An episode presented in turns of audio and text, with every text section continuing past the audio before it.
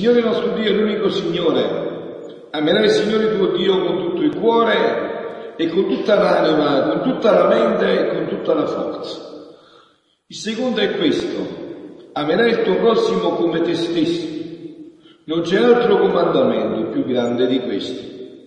Lo scriba gli disse, hai detto bene maestro, è secondo verità che egli è unico e non vi altri al di fuori Amarlo con tutto il cuore, con tutta l'intelligenza e con tutta la forza, amare il prossimo come se stesso, vale più di tutti gli olocausti e i sacrifici. Vedendo che egli aveva risposto saggiamente, Gesù gli disse, non sei lontano dal regno di Dio. E nessuno aveva più il coraggio di interrogarlo. Parola del Signore. Siano lodati Gesù e Maria. Allora, nella prima lettura che abbiamo proclamato dal libro di Tobia, c'era un grande e serio problema questa donna che eh, ogni volta che doveva sposarsi, come avete sentito, gli moriva il marito ed erano sette. E questa strada si poteva superare in un solo modo, con la preghiera. Non c'era un'altra possibilità, ma con quella preghiera che era capace di ritornare all'origine della preghiera Infatti, se siete stati attenti, nella preghiera c'è detto, sorella alzati, preghiamo e domandiamo al Signore nostro che ci dia grazia e salvezza. Lei si alzò e si misero a pregare e a chiedere che venisse su di loro la salvezza dicendo, benedetto sei tu Dio dei nostri padri e benedetto per tutte le generazioni il tuo nome. Ti benedicano in cielo e tutte le creature per tutti i secoli. Tu hai creato Adamo, dicendo qua. Tu hai creato Adamo e hai creato Eva sua moglie, perché gli fosse di aiuto e di sostegno.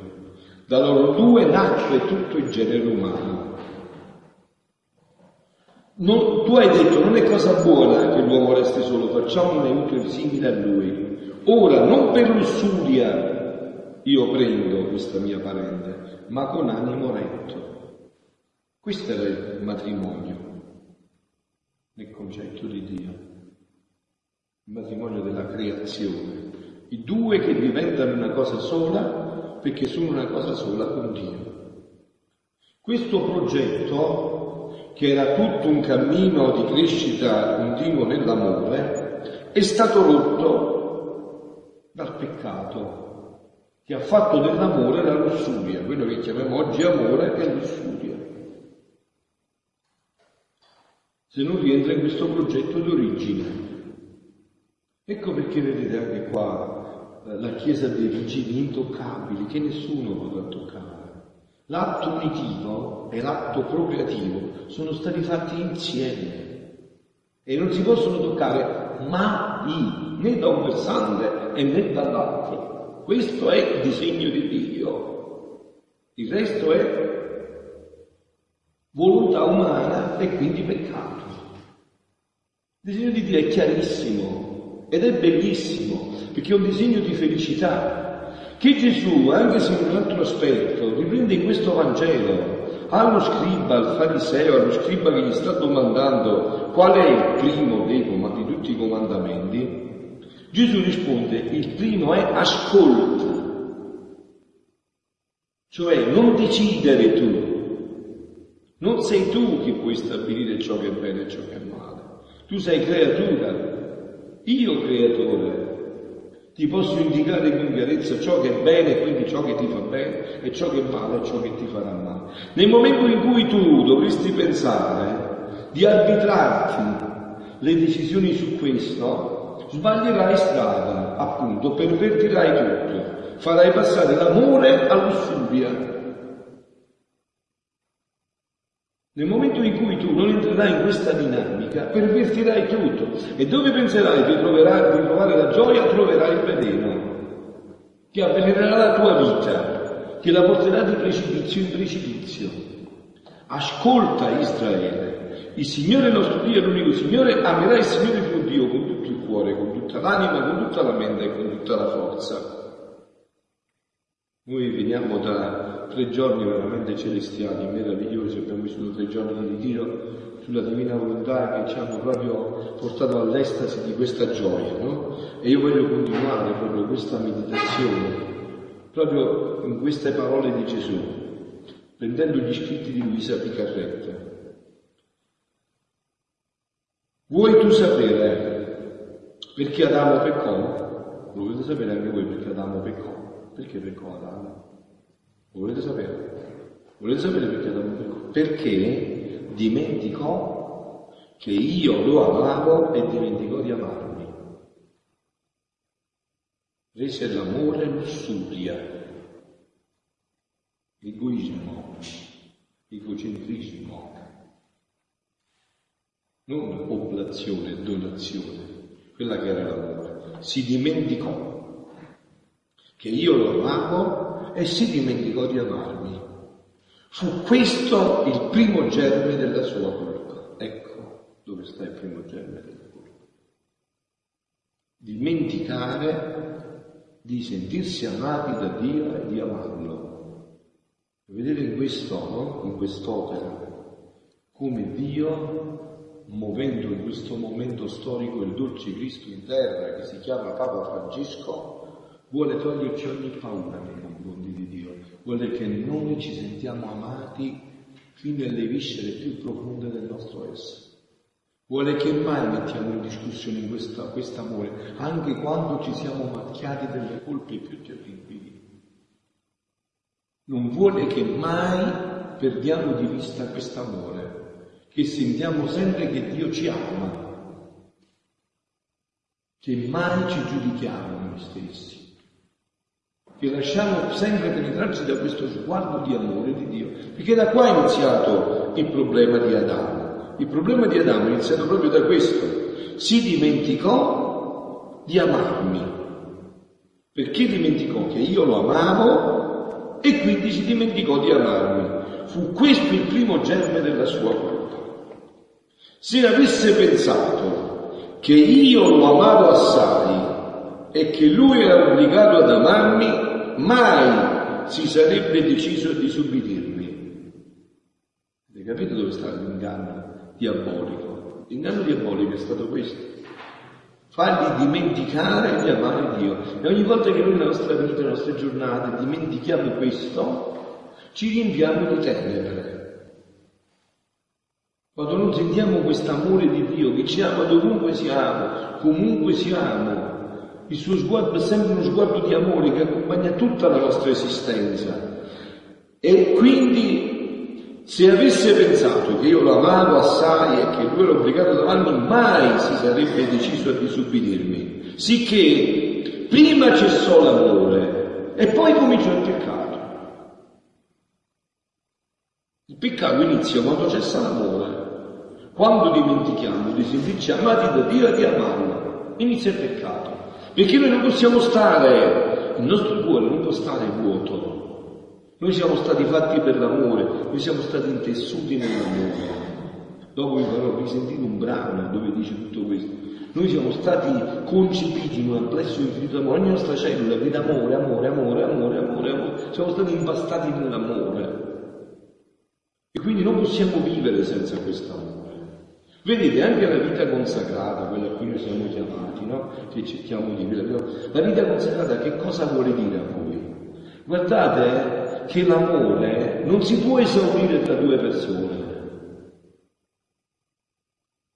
Perciò dice, ma voi, come ha detto l'altro giorno Gesù, ma voi siete in grave errore, di là è tutta un'altra cosa perché saremo riempiti da questo amore. Noi bramiamo questo amore, noi desideriamo questo amore, perché è stato iscritto dentro di noi questo amore. Ogni nostra cellula vive di questo amore. E come cessò ad amare il suo Dio, cessò il vero amore verso se stesso. Ecco, dal suo punto. Come c'è stato che noi, Gesù come dirà, ama il prossimo tuo come te stesso. Quindi se non ami te stesso non puoi amare il prossimo. Ma quando cessa l'amore con te stesso? Quando tu non ami più Dio. È tutta una conseguenza, capite? Perciò Gesù mette tutto in ordine. Amerai il Signore tuo Dio con tutto il cuore, con tutta l'anima, con tutta la mente, con tutta la forza. Se metti in ordine questo, tutto viene in ordine. Serva ordo e te ordo te servabit, dice conserva l'ordine, l'ordine ti conserverà. Perciò capite, anche nei matrimoni, no? tutti questi, questo macello che vedete viene da questo. È stato messo al primo posto Dio e tutto verrà a destra e a sinistra. E tutto verrà a destra e a sinistra. Se noi rimettiamo quest'ordine, e quest'ordine Gesù lo ha definito bene, anche se solo la faccia dell'amore Dio al prossimo è la stessa medaglia, ma prima viene quello di Dio, perché da quell'amore tu non puoi amare gli altri se non è Dio che ti dà questo amore. Quell'amore che tu puoi donare, l'amore che Dio dà a te. Ecco anche il concetto di preghiera. Che cos'è la preghiera? Fare il pieno di questo amore per amare l'altro anche quando non lo meriterebbe, come non lo meriti tu tante volte davanti a Dio, eh Ma Dio continua ad amarti, continua ad amarti con quell'intensità di amore. E quindi questo cambia il nostro sguardo anche nei confronti dei fratelli. Allora ti viene, direi, quasi spontaneo, quasi, ti viene spontaneo come amare il prossimo come te stesso o meglio come lui ci ha amato, ancora di più. Le sue stesse membra e potenze si ribellarono a lui stesso. Ecco qua il disastro. Non amando più Dio, non sentendosi più amato da Dio, tutto è diventato di ribellione. Le sue stesse membra si ribellarono a lui stesso, perdette il dominio, l'ordine e diventò pauroso. Ve lo ricordate? No? Ve lo ricordate cosa è successo? Io ve l'ho portato tante volte con un'immagine eh, paesana. La sera prima fino a tarda notte Dio si mangiava la pizza sul lungomare con Adamo ed Eva. Sto facendo un discorso meraviglioso e Gesù gli spiegava, Dio gli spiegava com'era la pizza, come si faceva, gli ingredienti. È tutto un amplesso di amore che vivevano insieme. Hanno fatto tardissimo la notte, sono stato fino all'alba c'è stato sì o no un'ora di sonno. E dopo Dio è andato a rincontrare, dice non posso stare, voglio fare pure colazione insieme a loro, voglio mangiare pure il cornetto con il cappuccino. E quando è andato a incontrarli, abbiamo paura e ci siamo nascosti. Adamo dove sei? Abbiamo paura e ci siamo nascosti. E come? Dove? Come è successo tutto questo? Come è successo tutto questo? Abbiamo paura e ci siamo nascosti. Tutto si è squilibrato, tutto. Il Dio che è l'amore diventa Dio che ti fa paura, perché tante volte noi, noi così proiettiamo le nostre cose in Dio. Perché proiettiamo? Perché ci dimentichiamo di essere amati da Lui, immeritatamente, infinitamente e immeritatamente. Dimentichiamo questo amore, non ci sentiamo amati e diventiamo acidi anche nei confronti dei fratelli. Non riusciamo più a sostenere il fratello. Le sue stesse membra potenze perdette il dominio, l'ordine diventò pauroso, non solo, ma cessò il vero amore verso le altre creature. Il vero amore diventa lussuria, l'altro è un oggetto che serve a me. Mi deve servire per le mie passioni. E se non serve per le mie passioni è meglio che se ne vada. Eh, se voi foste confessori sapreste quanti matrimoni si sfasciano per questo. Sapreste quanti matrimoni si sfasciano per questo. Non sei più, non acconsenti più le mie passioni, sei più oggetto per soddisfare le mie passioni, stati buono. Troverò qualcos'altro che mi soddisferà le mie passioni, che io potrò usare come un oggetto. Quell'amore captativo, quell'amore che tende a possedere, No? Quindi dice, ma c'è solo il vero amore verso le altre creature, mentre io lo avevo creato con lo stesso amore, sentite, sentite, che regnava tra le tre divine persone. Mamma mia, mamma mia, cioè siamo stati creati con lo stesso amore che regnava tra Padre, Figlio e Spirito Santo. Con lo stesso amore. Lo dice Gesù, eh, non è che lo dicendo io. Con lo stesso, perché io lo avevo creato con lo stesso amore che regnava tra le tre divine persone. Che uno doveva essere l'immagine dell'altro, la felicità, la gioia, la vita dell'altro. Ecco l'amore. L'amore è se sono la tua gioia, la tua felicità, il tuo completamento. Questa è la vita. Non è un possedere, è completare l'altro.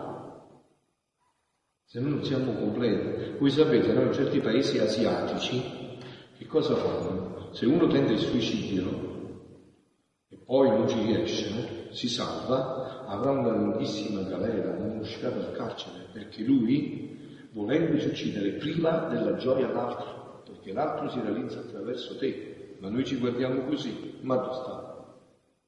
Io sono cosciente che non mi realizzo se non attraverso te, Eppure così è la creazione, così siamo stati creati.